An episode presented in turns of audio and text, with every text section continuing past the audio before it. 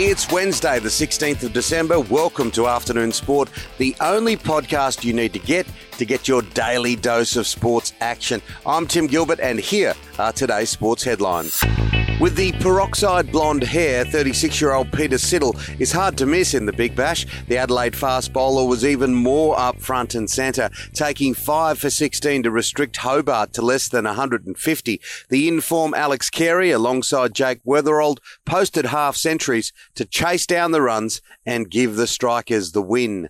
Meanwhile, more injury worries for the Test team. Steve Smith has joined a long list of Australian cricketers with an injury concern ahead of the first Test against India. The powerhouse batsman reportedly took part in 10 minutes of fielding training at Adelaide Oval on Tuesday before tweaking his lower back while picking up a ball. It's fight night in Sydney. Tim Zhu stepping back into the ring for his second stadium fight of the year when he takes on dangerous Kiwi Bowen Morgan at the wonderful Bankwest Stadium. And of course, on the much-anticipated undercard, MMA legend Mark Hunt will meet Paul Gallen.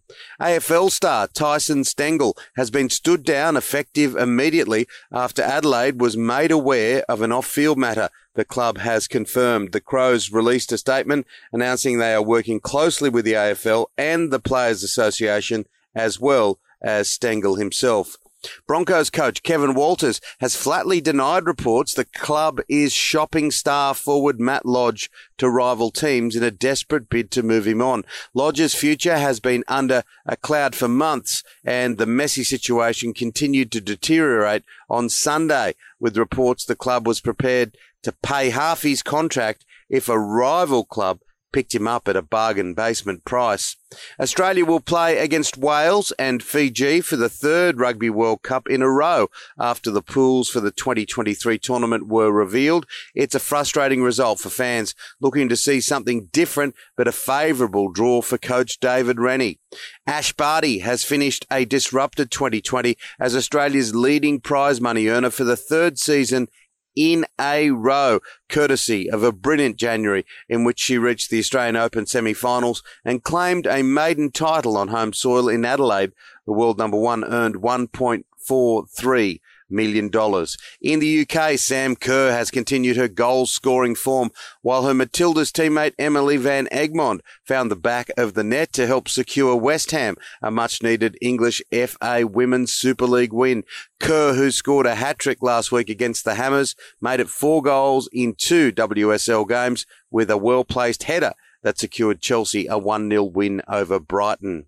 And finally, Cody Simpson is putting down the microphone and picking up the swimming goggles, with reports he has qualified as a swimmer for the Tokyo Olympics next year.